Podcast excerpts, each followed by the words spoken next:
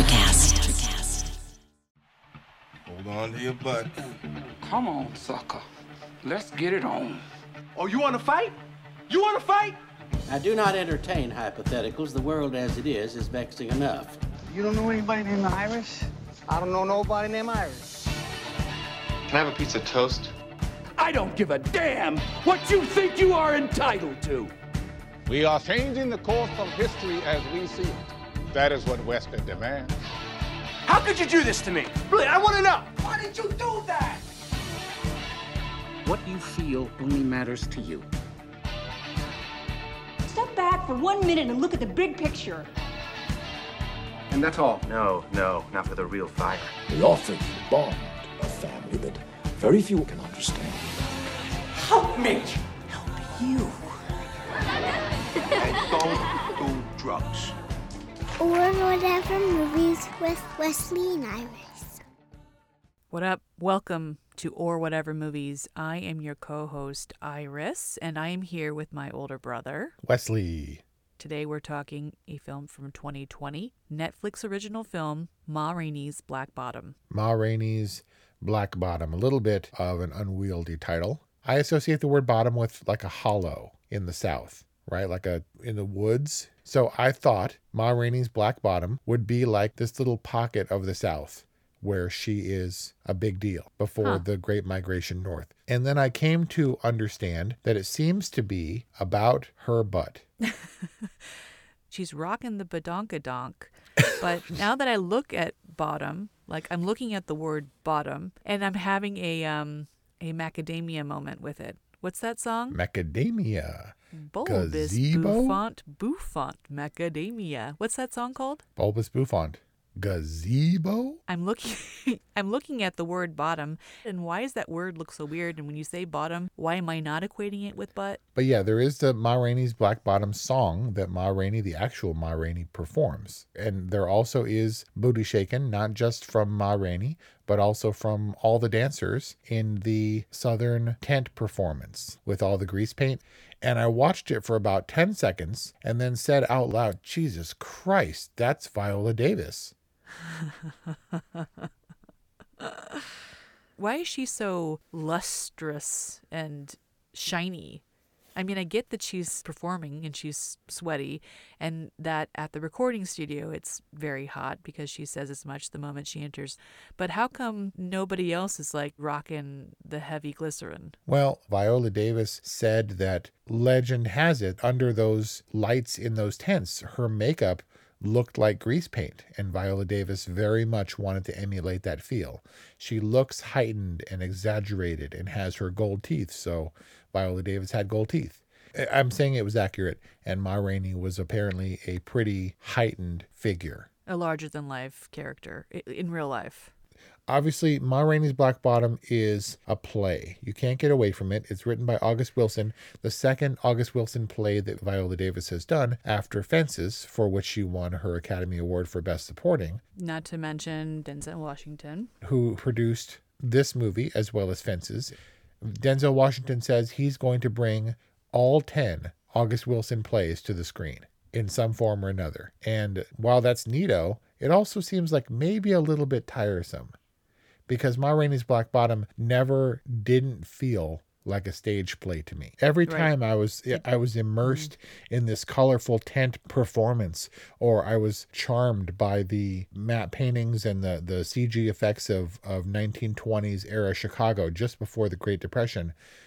I was then pulled out of that by these heavy monologues and obvious blocking and stagey theatrical elements. Yeah, this never quite transcended the stage play format for me. I don't think that they perhaps made best use of the cinematic format. It felt at times small. Yeah, there were some really great set pieces, the performances and her commuting to the the recording studio most notably, but when they're in the recording studio, especially the rehearsal room, it feels pretty confined, pretty claustrophobic.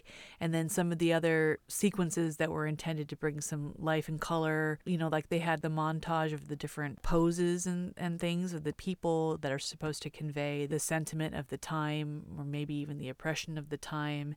And it felt like, you know, insert montage here, but it wasn't the story translated into a cinematic format.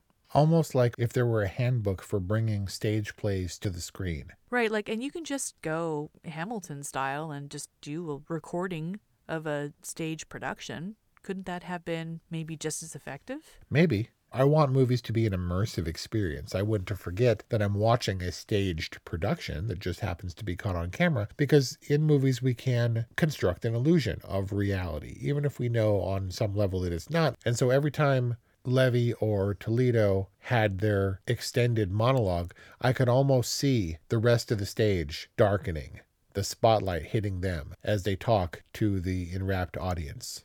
You know, it felt very monologue and confinement of focus that stage play requires. Or we didn't have to do that, where all, you have this rowdy bunch of musicians who then quiet down so that he can have total silence during his awful monologue of his history of abuse growing up. And that was the moment, as engaging as the story was, it was the vehicle that transported this firmly into play territory. I got the cue. I was like, okay, this is another fences situation. It was so clearly different from everything else we had seen up until that point. It was kind of jarring, and the story was was certainly tragic, but it's it's very interesting. It illustrates this idea that Levee thinks that he has a way of dealing with white men. He thinks that he has the upper hand in negotiations, right? Because he's thinking ahead and he's got his own plans that he's making. And yet, that's not what it says about his character at all. What it actually says is that he has a murderous nature and that he's kind of suffering from some of the same the same oppression that his dad suffered from. So not to say that his character doesn't have development, but I did write down the rape monologue. It seems horrible that you would that I would say this, but it almost seemed out of place in his fast talking and the repartee between the musicians to segue into that really dark monologue felt out of place to me in a way that Yeah, didn't seem disingenuous, but right, like a theatrical convention. And Right. so those were the drawbacks. At the same time, if you're going to be surrounded by this level of artifice that you can't get out of, it becomes up to the actor to transcend that awkward spotlight and really bring the character to life. And I got to say, I was hesitant. It's very sad that we lost Chadwick Boseman. Black Panther, great, all that good stuff. I didn't particularly like him in The Five Bloods, and we watched that just before he died and reviewed it, and I felt really bad about saying that he didn't feel commanding in presence or heroic to me, at least as the persona that the other Bloods look up to and remember fondly decades after their interaction. But looking at Chadwick Boseman's last role, I was like, man, I don't want to crap on this dude. I don't know anything about Ma Rainey's Black Bottom. I don't know anything about Ma Rainey or any of these performers or the stage play. I had no context. And as Levee standing up and taking his cue and doing his monologue, it was monologue and stuff, but Chadwick Boseman gave the best performance I've ever seen out of this actor. I don't remember him being particularly colorful. He was kind of repressed and was trying to make his way through baseball when he played Jackie Robinson. That was 42, right? Yep. Uh, obviously, Black Panther brought him to prominence, and he played a heavily accented role as just a cog in the Marvel wheel. He was definitely a major player, but he was also surrounded by a Marvel movie. But to get him in the spotlight, suffering from cancer very near the end of his life, and no one knew, apparently, no one on this production knew that he was sick although it seems obvious from his drawn appearance and how starkly that stands in contrast to his Black Panther role. Like, how could that guy ever have beefed up? It's very sad. But when all that is stripped away, and he can maybe bring his personal emotion and his things to the Levee character, I was blown away by how good a performance he gave a fitting final role. And even if we didn't know what we know about him now, even if we still had him around, I would be like, wow, that dude really impressed me in this role. Was it the cadence of his voice and the energy that he brought the character and his ability to hold your attention with his monologue? Like, what was it about his performance? The man was probably in pain and struggling emotionally, and he brought all that to the surface for a level of depth and yet restraint the Levee character knew his place in the great white north of Chicago. And he knew he was lucky to be there as part of Ma Rainey's ensemble, but he was obviously yearning to break out on his own. He was kind of a pain in the ass, and he knew what he had, what he was working with, his level of talent, and conceivably what he could pull off on his own because of the uncertainty. And he struggled with that uncertainty all his life from not being sure how to handle and process what his mom went through, feeling powerless, him being vulnerable. And to demonstrate that effectively around his bandmates without trying to murder them is a spectacle to behold when Chadwick Boseman tapped into those emotions, he almost goes into a trance. What I'm hearing is that the character checks out and the content is all there, the performance is there. The only limitation in this having maybe the most impact it could have on you was in its execution. I mean, these musicians are stopping down their workday of practice and preparing for the recording session to start telling horrible murder stories. And it's like, as long as we're going here, you're going to have to ease me into this abrupt transition. You're going to have to hold Yeah. my hand and carry me along.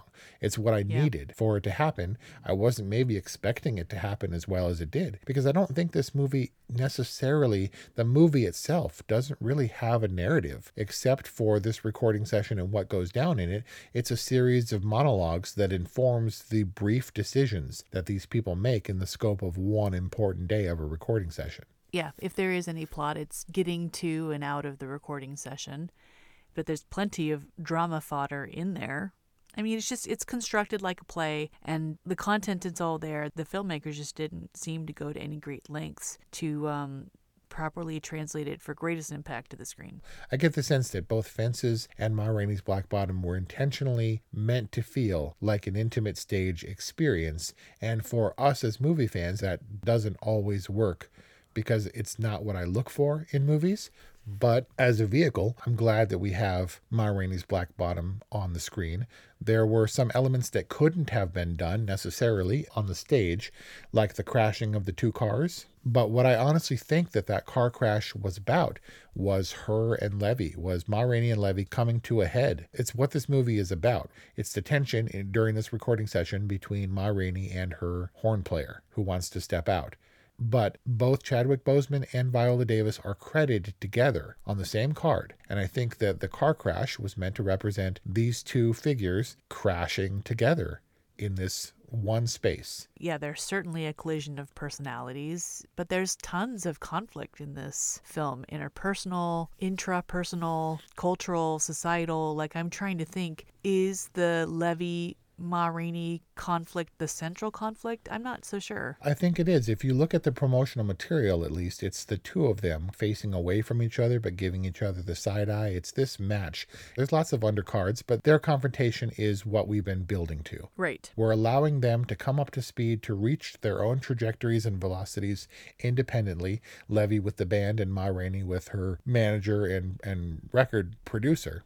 And by the time they come together, I was like, whoa, because it was not unlike Doubt for me, where I talk, I think we've talked before, while uh, Viola Davis was in that movie, still watching Meryl Streep's character and Philip Seymour Hoffman's character come together, you just watch these heavyweights and you're washed away by the, the amount of screen presence.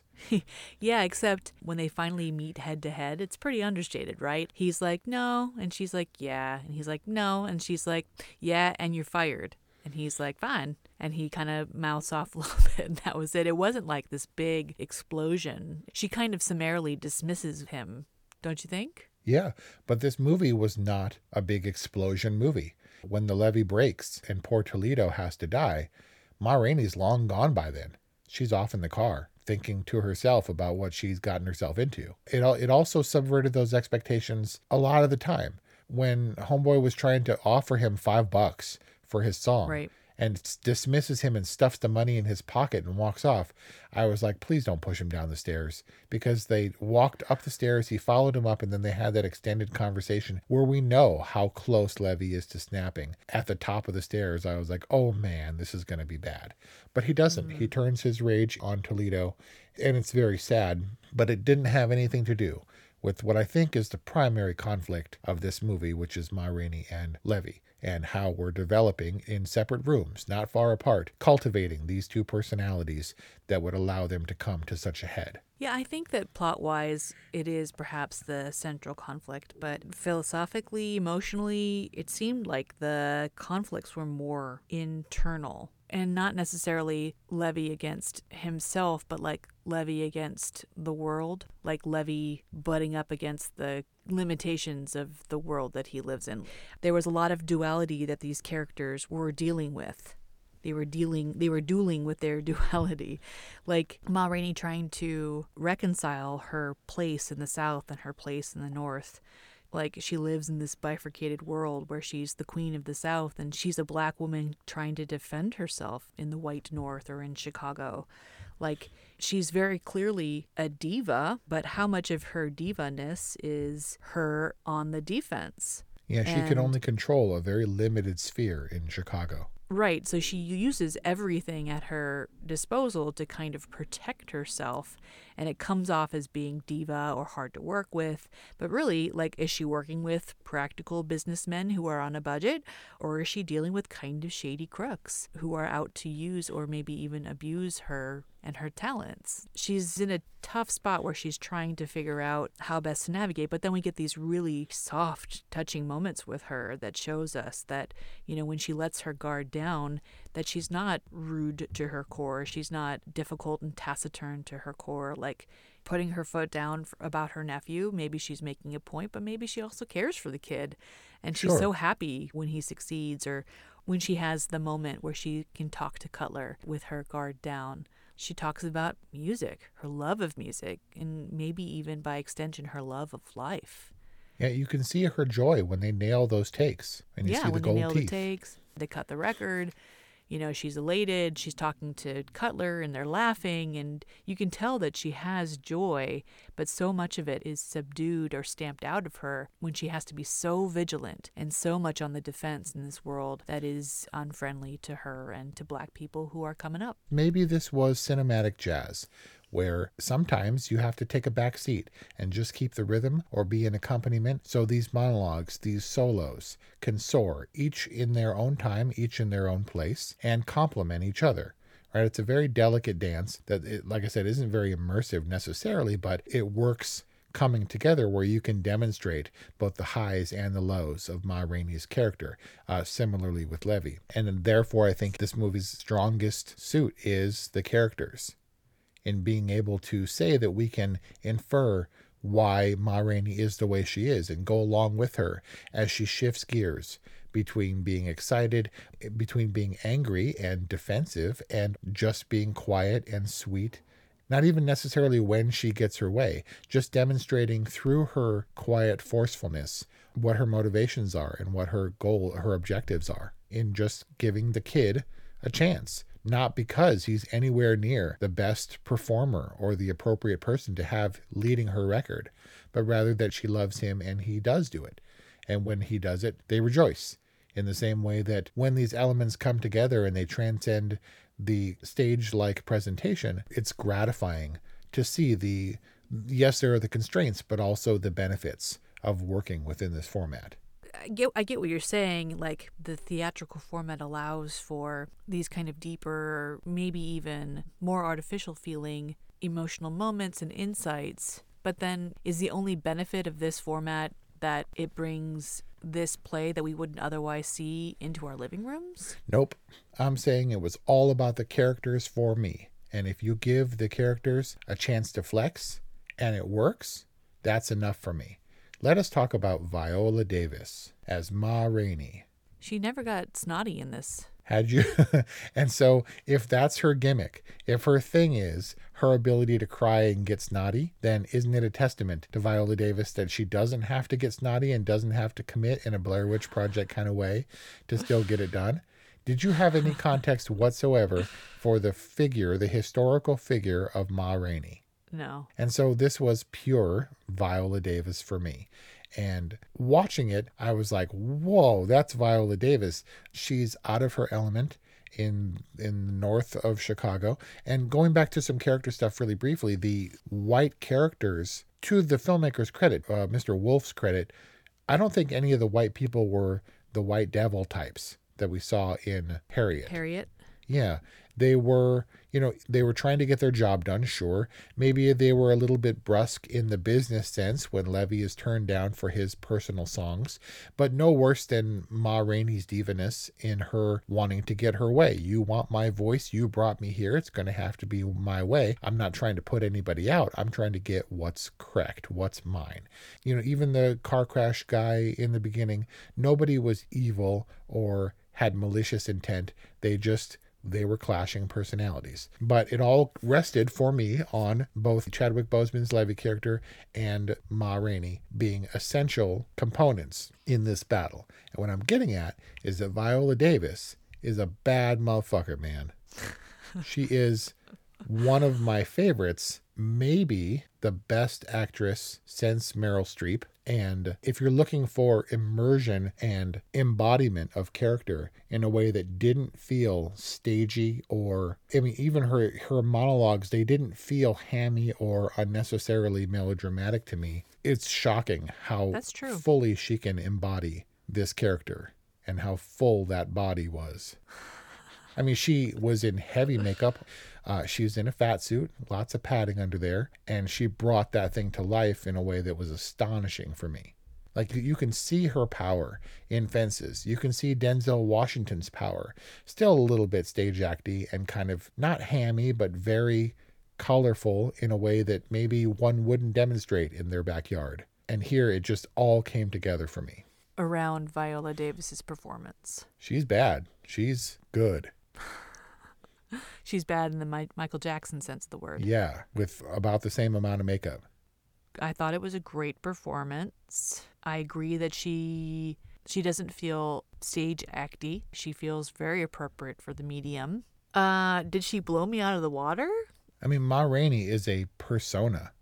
The Ma Rainey character that everybody knows, I'm sure that she brought a lot of her personality to bear. I'm talking about the historical figure, and but Right. she definitely had a persona, a, a heavily made up character of sorts that undoubtedly Viola Davis brought to the screen in This Is My Persona. But once, as you said, all that stuff breaks down, you see her stripped away and you see her motivations. That seamless transition didn't feel like a character shift for me. It all felt mm-hmm. Very all felt natural, where she would yeah. go from the confrontational Ma Rainey to the sweeter, softer, yet no less commanding. The tonal shift that was really hard to do without feeling like you're dropping an artifice. It's just a different component of this personality on screen. Nothing felt inconsistent with her character, right? It all felt motivated and like it could be potentially coming from the same place. I mean, even when she's all up on and groping Dussie Mae, and then later she chides her for waving her butt around when when that was like the first thing that was like turning her on. Like it all feels like it's coming from the same place for me. I went in with pretty high expectations for Viola Davis So did I. but maybe she was just so good and so natural Yeah, eh, like Eddie Murphy coming to America level makes it look easy. Makes it look easy and and the better she is the less you kind of notice it maybe her performance was just so good and appropriate that i missed how truly extraordinary it was yeah, maybe it was, well, she's Viola Davis and she's going to be really great in this performance. But then you watch, when you consider other movies that Viola Davis has been in, there's the acty movies, the snotty movies, like Fences or Doubt, or any of those movies where she's very serious and you can see all the bottled up emotion and the rage and anger bubbling under the surface where she can't let it all go because it's not the proper place. And then you see her in movies like Widows or Suicide Squad, where she is quote unquote normal and wears contemporary clothes and speaks in a normal tone of voice that you wouldn't give her a second glance on the street. You certainly wouldn't feel like you're getting under the skin. And then there's Ma Rainey, an extremely colorful personality. Then you see her in the making of the featurette stuff. That they, there was a whole a 30 minute documentary, most of which was about the black struggle and about music in 1920s in the South and thus in Chicago and the Great Migration. But you see Viola Davis speak and you realize how profoundly different she is. But I think that's kind of the caliber we've come to expect from her, that she inhabits this character that was both Viola Davis and then a completely different Viola Davis. Maybe a lot of it was the makeup and the way she held herself and her posture and her body in this movie. But Ma Rainey as a character, despite the makeup and the padding, never felt fake to me. It was great. She so thoroughly embodies it with a total lack of pretension or reservation. You know, Ma Rainey, if you get her way, maybe she's smiling, but otherwise she's confrontational and brash and kind of diva ish. And that's got to be tough. And I still loved every moment she was on screen. Yeah, I think that Viola and Ma Rainey are really great complements for bringing Ma Rainey's legacy to light because they both feel authentic to themselves. Like Ma Rainey made no excuses for who she was or how she was, and Viola, likewise, I can't speak to her personal life, but likewise in her professional life, really puts it out there, right? She her she embodies characters who are so vulnerable and who are so kind of true to themselves. And we had talked about Renee Zellweger coming full force in Judy, and a lot of it was her vulnerability and acting emotionally transparent in a movie that's almost completely engulfing Renee Zellweger. With Viola Davis here, I think that's what she did. There are levels to Ma Rainey, and she had to build up that persona so thoroughly that that was the case. But with Renee Zellweger, we could point to the things that made that a tremendous performance. The fact that she actually sang like Judy Garland. And so I was obviously looking to find out if Viola Davis sang her songs.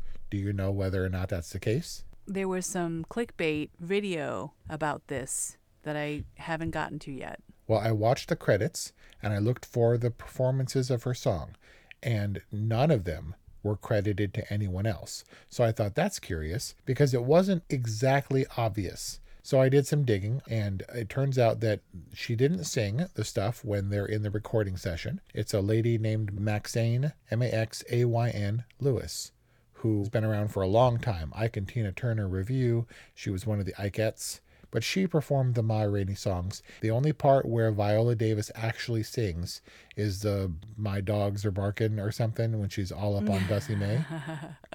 and that you can't get around because that would have been fake. But it's strange for me to say because that stuff was so important and noteworthy to me. It actually didn't matter to me. Maybe it's the fact that she acted the singing convincingly enough that I was like, mm-hmm. is she doing her own singing? Yeah, if you told me that she had done all of her own singing, I would have completely bought it. The lip sync seemed pretty flawless to me. I, ca- I can't help but feel like you're going a little bit overboard, like cheerleader, though. For her to come in with this seemingly hammy, chewy, fat suited, covered in makeup kind of role, I was like, is this going to suck? And it so didn't. But it kind of sucked in its execution. Like, the opening sequences were so promising, it could have been very cinematic. And then it kind of just closed into this very narrow thing. And the director felt a little hamstrung by the content because there's so much gold there. It's like he wanted to exploit every last ounce of it, and perhaps at the expense of really utilizing the medium. Yeah, George C. Wolfe is a character. He was on a lot of the feet making of, and you're like, where is this voice coming from? Who is this dude? Oh, he's the director. Very colorful and kind of zany and funny and not someone I would have expected because there this is a tightrope walk. So what yeah. I was going to say is that Branford Marsalis came in and he did the musical arrangements and stuff and he's well known jazz musician and his family legacy is un, unparalleled but he came in and made sure that everything looked great. And I think Viola Davis singing really great. On top of that, Chadwick Boseman decided to learn to play the frickin' trumpet as if he didn't have enough on his plate to make his fingering and everything look authentic. And so I agree, there are a lot of problems with the execution and how this movie was presented.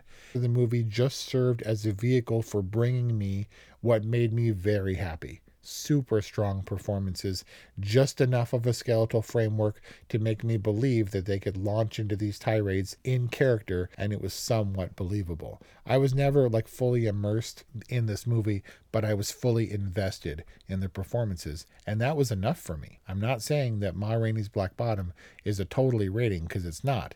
I would say those performances are totally, but I was really surprised by a movie that I was actually kind of dreading, knowing that it was Mr. Boseman's last performance. So sad. And even sadder now after the fact that I realized that we lost a significant talent. An all right movie?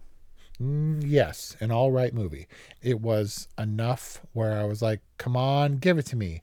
And then, you know, even if you're on a crappy baseball field, when Jackie Robinson steps up to the plate and nails one, you're like, ah, satisfying. Like with Judy, I think that the performances definitely carry this film over across the line for me. And I think that the story also is very, very worthwhile and very timely and just kind of interesting. I'm grateful to the movie for bringing the content of the stage play to my attention.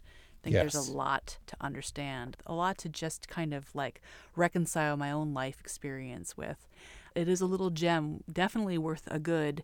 So there you got it. That's our review on Ma Rainey's Black Bottom, a Netflix original film currently available, forever available and streaming on Netflix. You got a all right from Wes with a totally for performances. Is that right? Yes, correct. and a good from Iris. Let us know what you think about Ma Rainey's Black Bottom, 818-835-0473.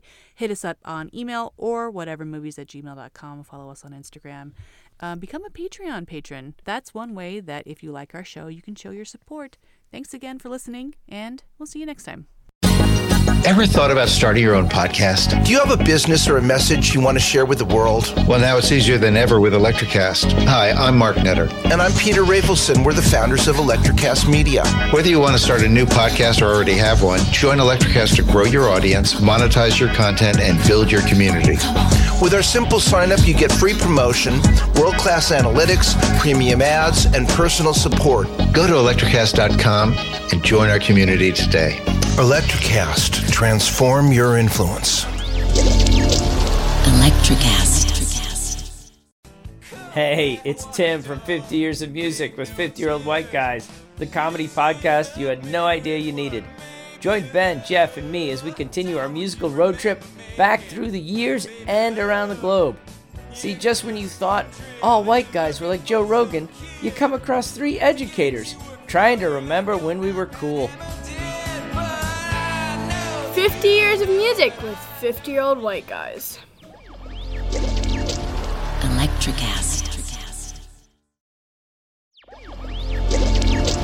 Electricast.